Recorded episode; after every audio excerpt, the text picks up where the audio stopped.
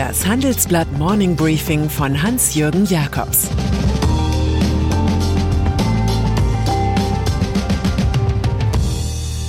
Guten Morgen allerseits. Heute ist Mittwoch, der 20. Juli 2022 und das sind unsere Themen.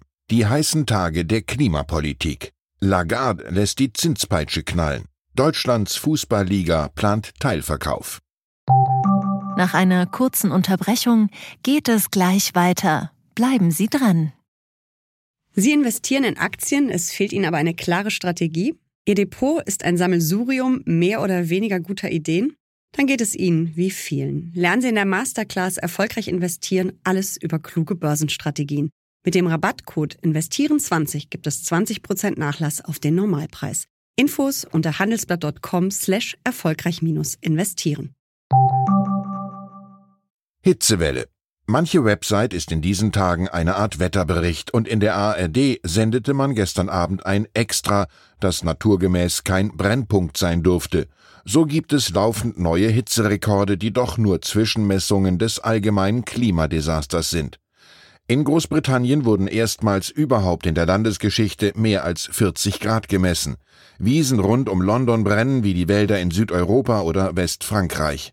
Die Großschadenslage wurde ausgerufen. In Deutschland meldete Emstetten mit 40 Grad den bisherigen Höchstwert für 2022, aber da dürfte sich in den nächsten Tagen noch ein anderer Hitzerekordort finden. Die Exzesswärme verlagert sich nun vom Westen und Südwesten Deutschlands nach Norden und Nordosten. In Berlin können schon mal die Fußwannen fürs Kaltwasserbad bereitgestellt werden. Für die Zukunft ist Petteri Talas, Chef der Weltwetterorganisation WMO, alles andere als optimistisch. Er sagt, die Welt müsse sich an diese Art von Wetter gewöhnen. Die aktuellen Temperaturen würden uns in den kommenden Jahrzehnten mild erscheinen.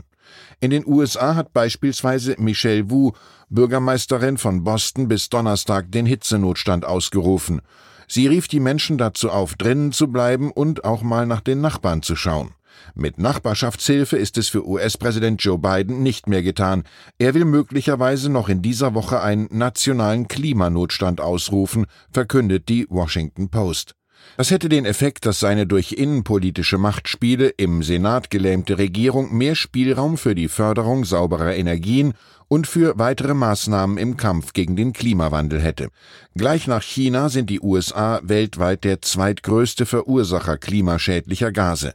Bidens 500 Milliarden Dollar schweres Klima- und Wirtschaftspaket ist jedoch wiederholt im Senat gescheitert, wo die Demokraten nur eine hauchdünne Mehrheit haben und der eigene konservative Senator Joe Manchin auch noch von der Fahne gegangen ist. Wir lernen bei Erich Kästner, die Lust an der Macht hat ihren Ursprung nicht in der Stärke, sondern in der Schwäche. Geldpolitik mit Spannung schaut die Weltwirtschaft am morgigen Donnerstag nach Frankfurt am Main zur Europäischen Zentralbank EZB. Präsidentin Christine Lagarde lädt zur Pressekonferenz. Sicher ist, dass sie die Zinsen steigen lässt. Damit der Abstand zu anderen Währungsgebieten nicht zu groß wird, ist sogar eine Anhebung um einen halben Prozentpunkt zu erwarten und nicht mehr nur um 0,25 Punkte.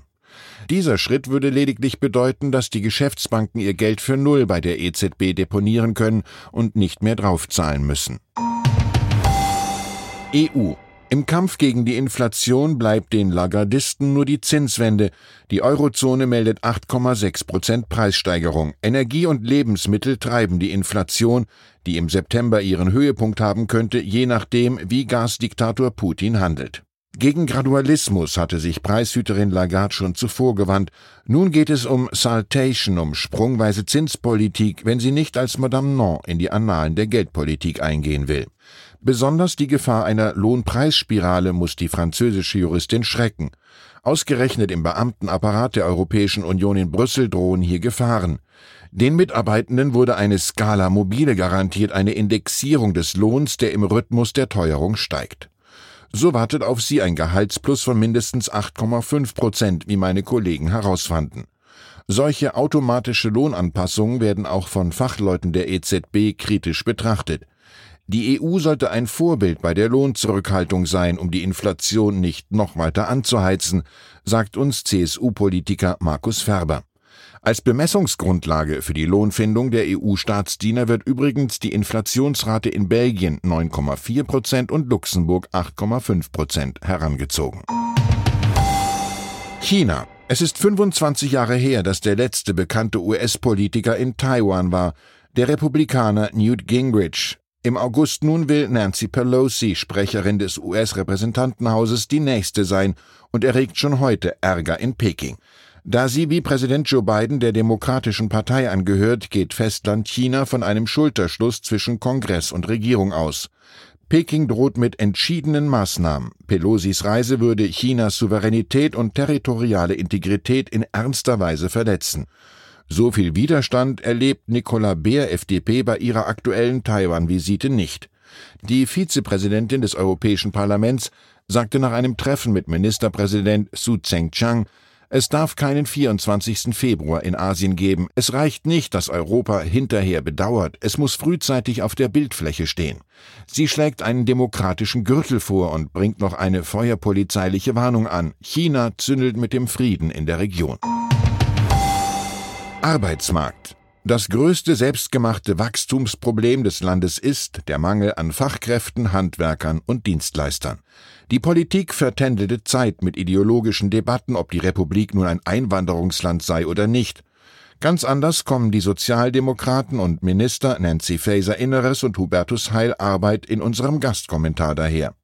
Zu schleppend, zu bürokratisch, zu abweisend sei unser Einwanderungssystem, schreiben sie und schlagen vor, was gestaltungswillige Politiker immer vorschlagen bzw. schnüren, ein Paket. In dem von der Regierung geplanten zweiten Migrationspaket ist vorgesehen, dass ausländische Fachkräfte kommen und arbeiten dürfen, auch wenn ihr Berufsabschluss formal noch gar nicht anerkannt ist. Mit Hilfe der Arbeitgeber soll das dann nachgeholt werden. Kurz gesagt, die Migrationspolitik kommt mit einem Masterplan in der Realität an. Fußball und dann ist da noch die Deutsche Fußballliga, die Organisation von 36 Profiklubs, die nach unseren Informationen einen kühnen Plan ventiliert. Den Verkauf von rund 25 Prozent der nationalen und internationalen Medienrechte an eine dieser Private Equity Firmen, deren Finanzpipelines noch gut gefüllt sind. Drei bis vier Milliarden Euro sollen so für Zukunftsprojekte wie die Digitalisierung und Nachhaltigkeit, aber auch für eine bessere globale Präsenz in die Kassen kommen. Gesucht wird Wettbewerbsstärke im Vergleich zu den Ligen in England, Frankreich, Spanien und Italien, wo Scheichs und Milliardäre die Macht in großen Clubs übernommen haben. Der DFL-Deal soll helfen, die deutsche Spezialität 50 plus 1 zu stabilisieren, eine Norm, wonach in Vereinen die Mitglieder das letzte Sagen haben sollen. Die neue DFL-Chefin Donata Hopfen versucht mit dem Cash-In zu schaffen, woran Vorgänger Christian Seifert im Mai 2021 mit einem ähnlichen Modell gescheitert war. Man sieht es in der DFL sowie Schauspieler Peter Falk. Geld allein macht nicht unglücklich. Ich wünsche Ihnen einen durch und durch glücklichen Tag, wobei das Glück in diesem Fall im Schatten zu finden ist. Es grüßt Sie wie immer sehr herzlich Ihr Hans-Jürgen Jakobs. Zur aktuellen Lage in der Ukraine, Dreiergipfel in Teheran. Offiziell wollten die Staatschefs Putin, Raisi und Erdogan über die Zukunft Syriens verhandeln, doch auch das Thema Ukraine kam auf den Tisch. Moskau verstärkt Angriffe. Russlands Verteidigungsminister kündigt eine Ausweitung der Kampfhandlungen an. Gleichzeitig versucht Moskau, die vielen Verluste während der Kämpfe auszugleichen. Weitere Nachrichten finden Sie fortlaufend auf handelsblatt.com/Ukraine. das war das Handelsblatt Morning Briefing von Hans-Jürgen Jakobs, gesprochen von Peter Hofmann. Die deutsche Wirtschaft steht am Scheideweg. Um wettbewerbsfähig zu bleiben, müssen Unternehmen wichtige Transformationen anstoßen. Ab dem 24. April diskutiert die Restrukturierungsbranche Strategien für die Zukunft von Unternehmen. Mit dabei sind unter anderem Dr. Thomas de Maizière, Evelyn Freitag und Professor Dr. Ulrike Malmendier. Mit dem Vorteilscode Restrukturierung24 erhalten Sie 15% Rabatt. Alle Informationen finden Sie auf handelsblatt-restrukturierung.de.